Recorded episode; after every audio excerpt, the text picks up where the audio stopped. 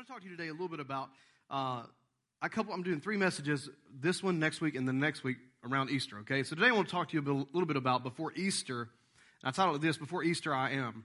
So, so many times we focus on the resurrection and on Easter Sunday, and we think, well, that was the that was the thing, man. That was the defining moment. That was the thing that that really put Jesus on the map, you know, and because of the resurrection, man, that's the, that's the power and that's the Easter Sunday, the tomb and all the things that go along with the angels and Mary was there and, and Peter's running. He, John outran him because he put it in his book and wanted to brag about the fact that he outran Peter. All that kind of, we read about all this stuff and we think, well, the resurrection was the defining moment. But I would just submit this to you that before the resurrection ever took place, God did not need a resurrection to prove who he was. The resurrection was not the form of proof. The resurrection was not needed to prove who God was. He was already God. He doesn't need to prove who he is. He is who he is. He doesn't need a resurrection to prove that. But, so, but God did something much more, and I'm not going to say powerful, but just different in the area to prove who he was so that everything wasn't lock solid and based upon one event. One event's amazing. It, it's, it's what transformed all of us. But that's not the thing that God used to really set his name in motion and prove that he was who he said he was. Because you do realize this, a lot of people when the resurrection took place didn't believe even after he res- resurrected. So, what God did was he chose prophetic writings, he gave them to people, and they pinned them in paper. Hundreds upon thousands of prophetic writings they're all throughout the Bible, over 350 plus on Jesus alone that have been fulfilled. He did this thousands of years ago, 400 years before Christ, 1,000 years before Christ, so that it was already in print form, so that it could not be denied, so that it could not be, oh, we can. I mean, just imagine if Jesus was born in our era, what would have happened? They could Google everything. Well, does anybody ever, what's he got to be? He's got to be born in Bethlehem. Okay, let's put it on that in the Bible. What else has he got to, well, he's supposed to come, uh, he's supposed to be from a Virgin Mary. Well, we'll just make that up. Okay, we'll put it, there. How, how's that? What else has he got to, well, he's got to have a stepdaddy named Joseph. Well, let's find Joseph. We'll put that in the, they, you could Google anything and come up with all kind of writings about him. At that moment in time, they could not do that. There's no possible way a guy can write on papyrus paper a thousand years prior to, and another guy 400 years prior to, and then you got Micah, and then you got Malachi, and all these people that are different times and different eras and writing the same story, and it all interconnect and is woven together, and it be true, and the resurrection fulfills it, lest it be God. So God put everything in paper in a way to prove that He was who He said He was. And if you don't believe that's significant, think about how many times that men have failed in their words that they said were going to come to pass. Men and women. Okay, let's just, let's pick on the men, okay? Leave you ladies alone right now, all right? But just pick on the men. I'm going to give you a couple examples. Okay? Just, just a few examples. Think back on this, okay? This is one, I read some of these things and I, I, I thought was hilarious because now you look back on it and you think, well, that's foolishness. But at their time, this is what was said about the car. In 1903, the president of Michigan Savings Bank told Henry Ford's lawyer to protect his money. The horse is here to stay, the automobile is just a fad. Now, how many y'all rolled up in here on a horse this morning? Right on. I mean, I don't see any ponies tied to a post out there. No, that's crazy. This other guy, uh, his name was Junius Morgan. He was the, his son is J.P. Morgan. You probably heard of him. He's the guy that's got the big financial thing, J.P. Morgan, and Stanley, and all that kind of stuff. All right. So the, his son, he told his son, J.P. had hired Thomas Edison to wire up his mansion, making it the first private residence in New York to have electric lighting. Luckily for his bank account, J.P. Morgan didn't listen to his dad, who said electricity will never make it. He invested heavily in Edison and pretty much got a big old block of money out of GE. You know what I'm saying? I mean, he did pretty good. Here's a great one right here. In 1876, the president of Western Union, back then, you know, they did texting before texting was cool, right? I mean, they were, it was old school. You know, that's how they did it. So he said he dismissed phones as a toy when Alexander Bell offered to sell him the patent for a hundred grand. I bet his family hates his guts. When they did Ancestry.com, they saw his name and said, You're a fool. It's because of you, we're all don't have anything, man. We could have been living well. Didn't buy the patent. Orton wrote an internal memo stating, of course, because he was, you know, So he wrote an internal memo saying the idea is idiotic on the face of it. Furthermore, why would any person want to use this ungainly and impractical device when he can send a messenger to the telegraph office and have a clear written message sent to any large city in the United States? Yeah, of course. Why not? Because it makes so much more sense to do that than have a tel- telephone, right? But it hadn't been just so long ago. There's been others who, even with the phone, even an iPhone, that people said, specifically, this was a guy that was the CEO of Microsoft. In 2007, he said, There's no chance the iPhone is going to get any significant market share. No chance. That's what Steve Ballmer, former CEO uh, of Microsoft, said. You know, how many y'all got one of these? A smartphone? About everybody in here probably has some form of phone. This is one of the best ones ever. If you were alive before the year 2000, most of you guys over here have no idea. I'm sorry, but you know, it was hilarious. You should have been there. You should have been there. But at Y2K, everybody said, right? Your VCRs are going to attack you in the middle of the night. Airplanes are going to veer off their course. You know, I mean, like, really, that's what was going to happen. And people had watch night. They were like, oh, what's going to happen? I mean, everything, unplugging stuff. Everyone, people were freaking out, and nothing happened. Biggest, biggest, most newsworthy story of the uh, a century, and it was nothing there. All, mind you, predictions of a human who said it would happen and it didn't happen. So I'm going to share with you this morning a couple of things about prophecy that, that might just throw you a little bit about the, the proof of Christ and why he doesn't have to have a resurrection to prove who he is. He did something even better to prove about who himself is. And we think sometimes that the proof, we think that because we believe, we think that faith is the greatest thing. And you, it is, okay? I understand that. But God does not mind you using sight for things either. The, the fact is, we read Bible stories like this in John chapter 20, verse 24. Let me read this to you. This is about Thomas. You know, poor Thomas, he gets such a bad rap, you know? How would you like to be nicknamed Doubting Thomas? I mean, when you get to heaven, you know, you're going to find him, you're going to look him up. Like, yeah, what, where's Doubting Thomas? I want to see him. Let's see. I bet he's going to be so mad. Everybody comes to heaven wants to meet him. Hey, what's up, Doubting Thomas? Man, shut up. That's not my name. Every one of these disciples had issues, you know, but that's got to be the worst one. So Thomas, one of the twelve, called Didymus, which means the twin, he was not with them when Jesus came. So Jesus had talked to some of the other disciples. So the other disciples were saying to him, Hey, watch this, watch this, watch this. We have, come on, we have. Wait a minute. How come it is that they got to see the Lord and it wasn't anything wrong with that? Thomas just wants to see him too. Isn't that funny how we think that the disciples were all so spiritual because they believed? They didn't. Jesus walked in the middle of the room, poof, there he is, walked right through the wall. Freaked out. If you saw that, you what would you do? I don't believe it. No, you wouldn't. Freak out for a moment, maybe run, look back in the door, he's still there, man. That's really him. They believed because they had no other option. It wasn't faith. They saw him. So they said, We've seen the Lord. But Thomas said to them, Well, unless I see his hands with the imprint of the nails and put my finger into the place of the nails, put my hand to his side, and I won't believe. So after eight days, his disciples are all gathered together again, and Thomas was with him, doubting Thomas. And Jesus came, the doors having been shut, he did his trick again. you know what I'm saying? He's like, just, just, you know, walking through stuff like the Avengers, man, you know? he just walked right through a wall. And there he is. He says, the doors haven't been shut. He stood in their midst and said, Peace be with you. And then he said to Thomas, Reach here with your finger and see my hands. Reach here with your hand put into my side. And don't be unbelieving, but, but, but you know, believing. So Thomas said, and he answered him, he said to him, My Lord, my God. Jesus said to him, Because you have seen me, have you believed? Blessed are they who did not see and yet believed.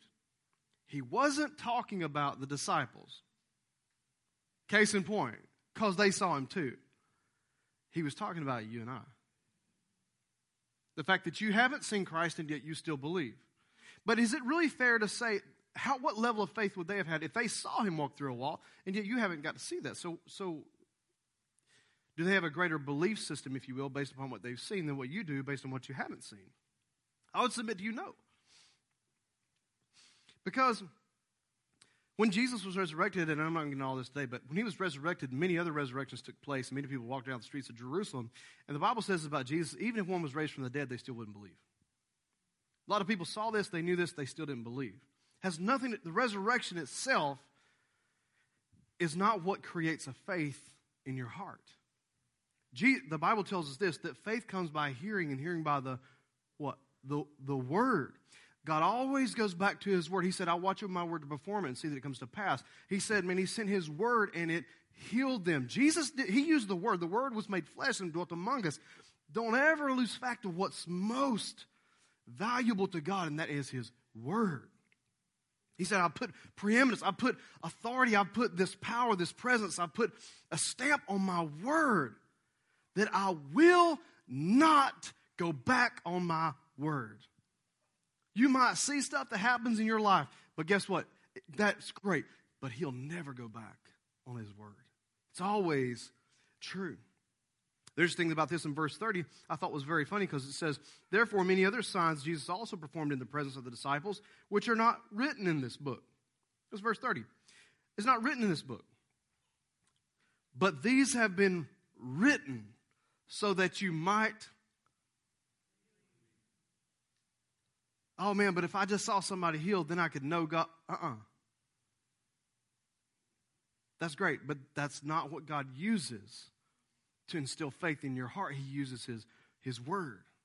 That's what He uses. It is the Word that creates and generates faith in our hearts. So, why did God do this? What was the point? And why did He do this? Because He wanted to prove beyond any doubt that He was who He said He was. I'm not going to get into all this right now, but Jesus wasn't the first one resurrected from the dead. That's not why people believe because he was resurrected. There were other people in the Bible that was resurrected. Some by accident. There's some guys in the Bible threw a dude in, the, in a grave on top of Elijah's bone. He came back out. Like, what's up? Accidental resurrections. They didn't even mean, they didn't pray for the guy. Didn't mean to happen before Jesus. There's been other resurrections all throughout the Bible. There's been resurrections since like you've been alive right now. How many near death stories you heard about? People saw a white light, talked to grandma or grandpa, came back. They were flatlined, eight, ten minutes, whatever. They come back. Jesus isn't the only one. So he, he puts something even greater.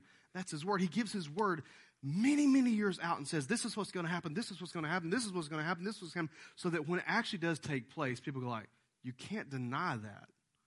Because he said it was going to happen, Humans say Y2K is going to happen. It doesn't happen.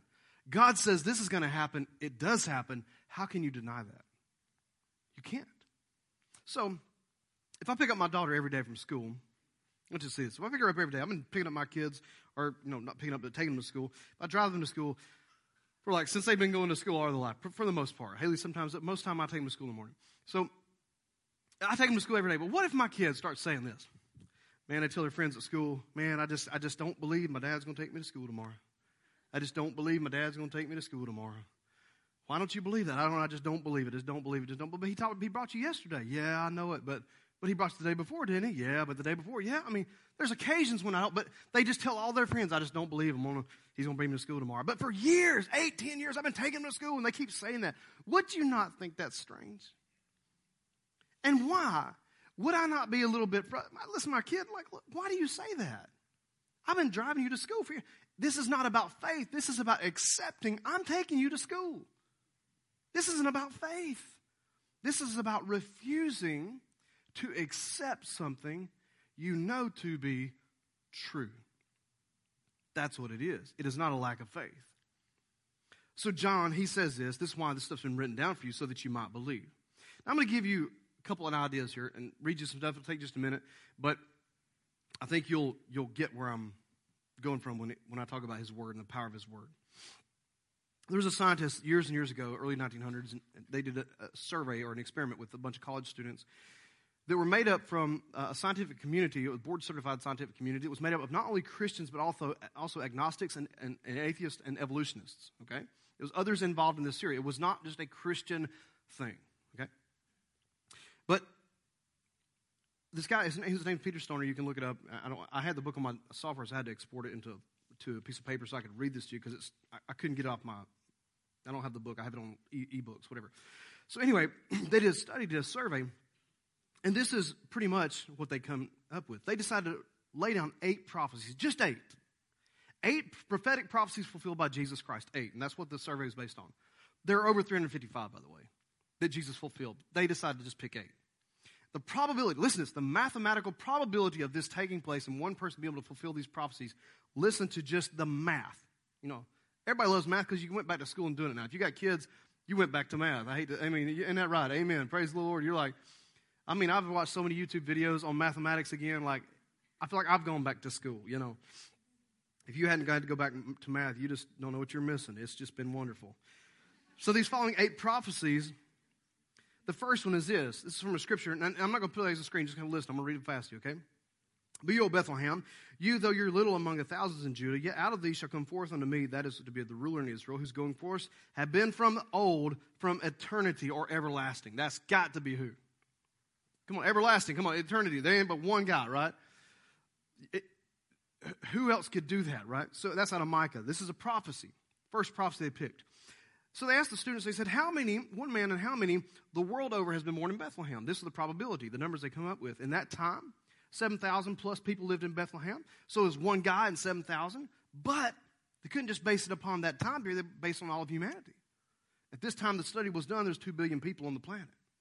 So he put out the study, they come up with a conclusion, conservative conclusion. It said one man, all right, out of 7,150 people that lived in Bethlehem at the time, out of the 2 billion people in the population of the planet at the time, it's one guy in Bethlehem out of all those populations that could have made this happen. Just one. The conclusion was like one man in 2.8 times 10 to the fifth power could have been born in Bethlehem and fulfilled this prophecy. This one, just one. Second prophecy. He said, Behold, I'll send my messenger, and he shall prepare the way of the Lord, uh, prepare the way before me. Malachi 3 1. How many guys have been born in Bethlehem that I got to go before him, John the Baptist, as a forerunner and prepare the way of another guy? How many guys? The probability of that happening, the probability is 1 in 1,000 as being extremely conservative that it might happen. So they put it 1 into the 10th to the third power. Third scripture Rejoice greatly, O daughter of Zion, O daughter of Jerusalem. Behold, your king comes unto thee. He's just, having salvation, lowly, and riding upon the colt. How many guys could have been born in Bethlehem, had a guy be his forerunner to declare he was the Lord, and he comes riding into Jerusalem on a donkey? They gave that illustration, well, this guy, now these are individual prophecies, but I'm laying them out to you. Individual, well, a guy could have come into Jerusalem with, with authority as some kind of a king. There could have been a guy come in during that time. But okay, well, they gave the probability maybe 1 in 10 to the fourth power. They cut it in half, said we're going to do it 1 to the 10 to the second power. Be very conservative on it. Here's another prophecy. Number four. And one shall say unto him, What are these wounds in my hands? Then he shall answer, Those with which I was wounded in the house of my friends. How many guys could have been born in Bethlehem, had a guy that was forerunner before him named John the Baptist, proclaiming the word of the Lord, came into Jerusalem on a donkey, was betrayed by a friend, and was pierced in his hands? How many guys do you know that could have happened to? They gave, well, this guy that could have been betrayed is kind of a weird thing, but it could happen. So they gave the guy betrayal. Probability of all this stuff right here, they gave it and they said, well, probably maybe one in 10,000 could have been betrayed and crucified because it's individual prophecy. Then the fifth one, he said, If you think you're good, give me my price. If not, forbear. So they weighed me for 30 pieces of silver. How many people who was born in Bethlehem who had a forerunner before them named John the Baptist, who could proclaim the word of the Lord. A guy came in on a donkey right into Jerusalem, was betrayed by a friend, was pierced in his hands, and then betrayed with 30 pieces of silver that you know of. Probability of betrayal with 30 pieces, because that gets specific. You get very specific when you say 30 pieces of silver. The probability of that. He said, might be, well, I don't know, maybe, hmm, 30 pieces of silver. So they gave him one in 10,000 or one to the 10th, the fourth power. They cut it and said, We'll give him one and ten to the third power. It gets even better. Sixth prophecy. And the Lord said unto me, Cast it unto the potter a goodly price, which was prized of them. And I took the thirty pieces of silver, cast them to the potter in the house of the Lord. This is so specific. How many people do you know that you've read about that were born in Bethlehem? Had a forerunner named John the Baptist proclaiming the word of the Lord. He came into Jerusalem riding a donkey, betrayed by a close friend pierced in his hands through because of the betrayal, and for 30 pieces of silver. But not just that. He took the 30 pieces of silver, went to the temple, and the Bible says, threw it down in front of the priest. How many people do you know has that happened to? They decided for an individual prophetic word, they decided that would be, let's give it one and a hundred thousand that could actually happen to. That we know of that 30 pieces of silver was thrown down in the temple, just one prophecy, one in a hundred thousand. So they said we use estimate one in ten to the fifth power. Seventh one. He was oppressed, he was afflicted, yet he opened not his mouth. He was brought as a lamb to the slaughter, and a sheep before shears is dumb. So he opened not his mouth. How many people do you know that this has happened to? That were born in Bethlehem, had a foreigner named John the Baptist, rode into the Jerusalem on a donkey, betrayed by one guy who was his friend, led to the crucifixion, the piercing of his hands, betrayed by 30 pieces of silver. Then he took the silver into the temple, threw it before the priest. How many guys do you know that after that, would not open his mouth in one defense. You don't know anybody. But just for this one prophecy said, a guy that could just sit there and take it and not defend himself, they placed that estimate maybe 1 in 10,000. They used 1 in 10 to the third power. They just cut it back. Then the eighth one they used. This is just eight prophecies. These are not even the big ones. This is eight prophecies. For dogs have compassed me, the assembly of the wicked have enclosed on me. They pierced my hands and they pierced my feet. Psalm 22, 16. They estimated this about studying. You got to understand this. Why I'm doing this today. The probability of a man being born that was in Bethlehem, born there, and then he has all these things I've just described to you. The probability of him being right there at this time for the crucifixion that took place because we don't do crucifixion today. And they didn't do it a thousand years before. It was the Romans who invented this. I mean, there was, there was prophetic writings that took place thousands of years ago in your Bible. Haman was impaled upon a pole. They, they believed that to be a form of crucifixion back then. But as far as the art form, the Romans were the ones that developed it in a way that it could be published so that we would still have it and information available to us today. They gave this probability of a person being born to be crucified after studying this 1 in 10,000, or 1 into the 10th to the fourth power. Let me ask you a question. How many people do you know that have been born in Bethlehem, that have had John the Baptist as a foreigner to declare who they were, that they were the Lord, have come into Jerusalem on a donkey, betrayed by a friend, pierced in his hands because of it, betrayed with silver, 30 pieces of it, gives it back to the priest, not only that, he comes in, he is quiet. He doesn't say a word. And then on top of it is fully executed Roman style. The probability of that, when it is combined, is a number that you don't even, we, the national debt is, is like a dollar compared to this. I'll put this on the screen for you. This is the number, the probability. Of all eight, eight taking place by one guy. This is the number, the chance of it happening. And I put the B and the M and the T and the Q just so you could know the numbers you know of. You know, the millions, the billions, you know, after you get up to trillions. I had to look up the next ones. I'm like, what is what comes after that? We don't use that, you know? The national debt that everybody's freaking out over is the T. He keeps going. That's just eight. He fulfilled over 355 mathematically impossible for a man to figure out this equation and to come up with this plan and say, yeah, God could do this. It's proven there is no denying this. You can say what you want to say. People can print what they want to print. It doesn't matter. The facts are true. Jesus Christ was crucified. The facts are there. He was betrayed. All this stuff is in Israel. You can see it for yourself. There is no denying the fact that he did what he said he did, and this is there. The reality is this, though. If you were to take this and take a hat, I don't have a hat with me, but if you took a hat, you put 10 tickets into the hat, you stirred it all up, took a guy, blindfolded him with a little blindfold, and he sticks his hand there. He has one in 10 chances of getting the right ticket, right? One in 10 chances. This number is nuts. So, of course, they had to find the state that it would work with. So they picked the biggest one, which was Texas. And all the Texans had to be proud of that because, you know, that just totally made their world. And so they agree with this, whether it's true or not. They just like the fact their name's in the equation, you know. So they said the fact that in Texas, you could take silver dollars in the state of Texas and fill up the state of Texas two feet deep. This is the number, and that would be that number there. Take one of those silver dollars and mark on it somewhere in the middle of Texas. And Texas is big, in case you know, it's like five of Georgia. You think Georgia's big, Texas is massive. Here we think people have a big farm, they have 500 acres over there. It's called a, it's called a small farm. I'm not kidding, that's what they tell you.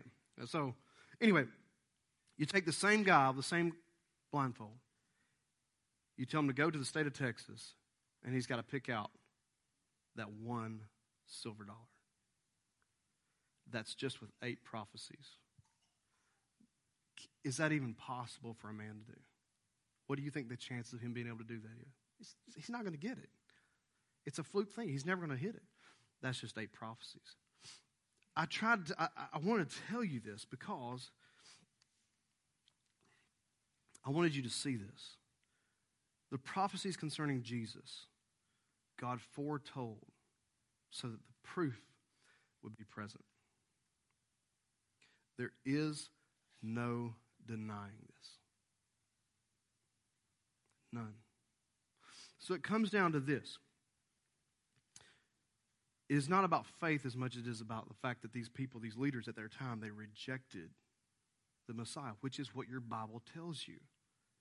It was not for a lack of belief. They rejected.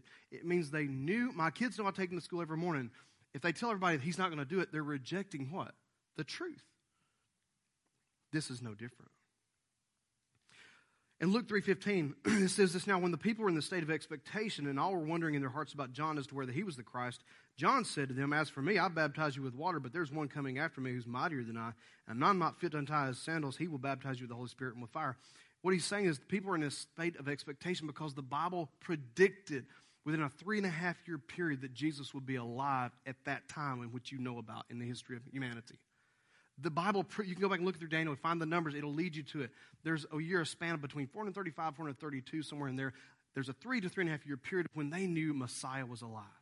The priests, the preachers, the leaders, they knew he was alive. That's why everyone was in a state of expectation. When they saw John, they thought, Are you the one? It wasn't because they went out there and said, Oh, you're the newest, coolest preacher in town. That's not what was going on.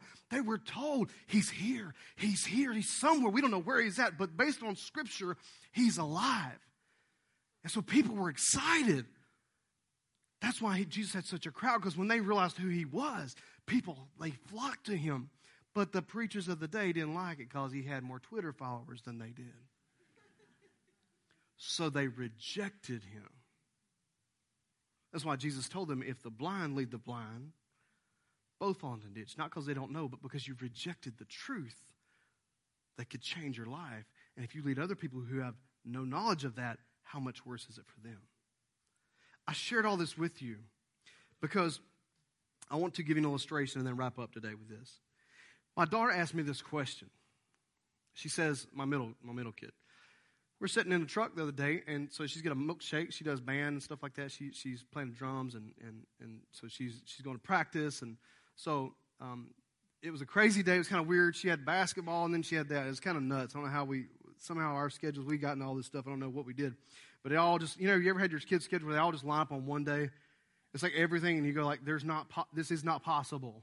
But somehow it just it happens, and you leave and get home, and you're like, oh, you know, how did we? We got to get our calendars in sync or something, right? So we were doing this. We were going. She's like, Daddy, I'm hungry. I'm so hungry. And you know, I was so proud of her because she's going to do this the, the, the, the, recital thing, and she was nervous about it. She's going to do it anyway. So I said, Can I have a milkshake? You know, how do you say when it's just the one in the car? How do you say no to the one?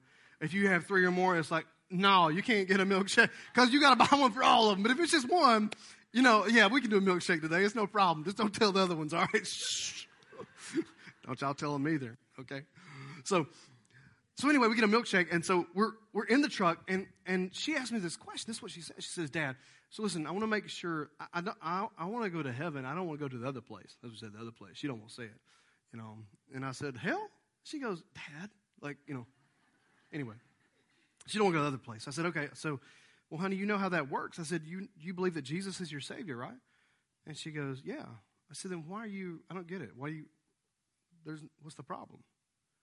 Well, you know, like I know because people do bad things, like, you know, if you do bad things, like, you, you know, you might go there. I said, No, it's not how it works. This is where this is where if you're religious, if you're in, if you snuck in today and you're kind of like all religious like, this is about to freak you out. So I hate it, but don't you be preaching anything different to my kid. I'm responsible for them, not you. So I'm just saying. I refuse to have my kids believe anything other than, than gospel truth, man. I'm not to have them growing up wishy washy about whether they're to go to heaven or go to hell. They don't, oh, forget that mess. That's not worth living.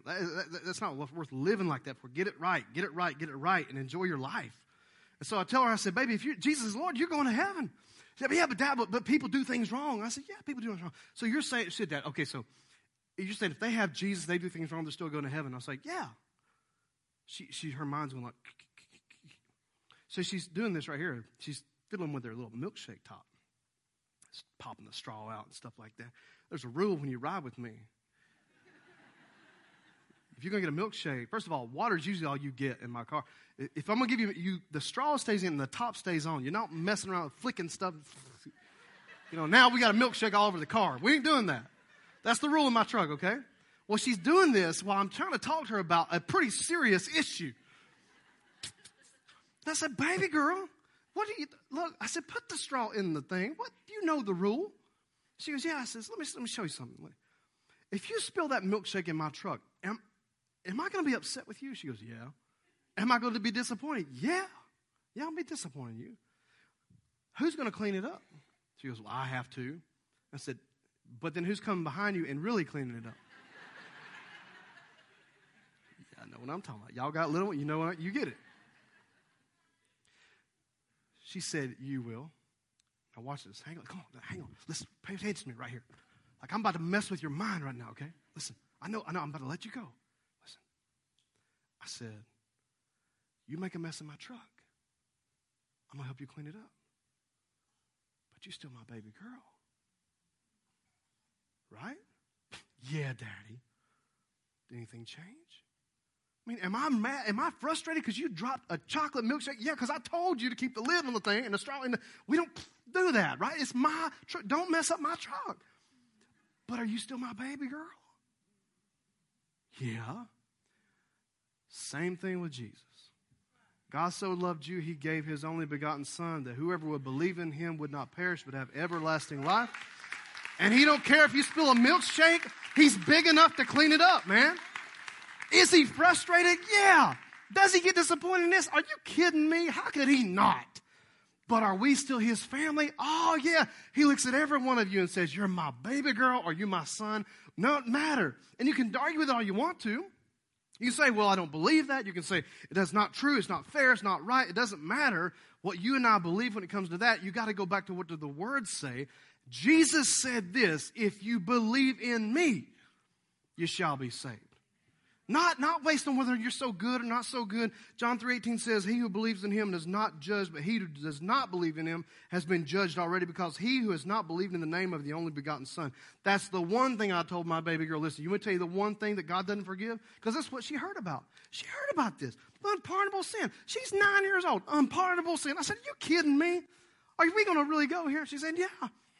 I said, well, Baby, listen, the only thing he's not going to forgive is if you reject Jesus Christ because there's too much proof and evidence to say that he is who he is. If you reject him, he can't forgive you. That's the only thing he looks at and says, I can't do anything with that.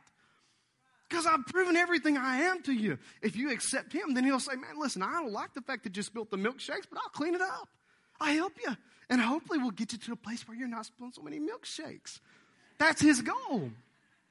That's called discipleship. That's called the transformation of the gospel.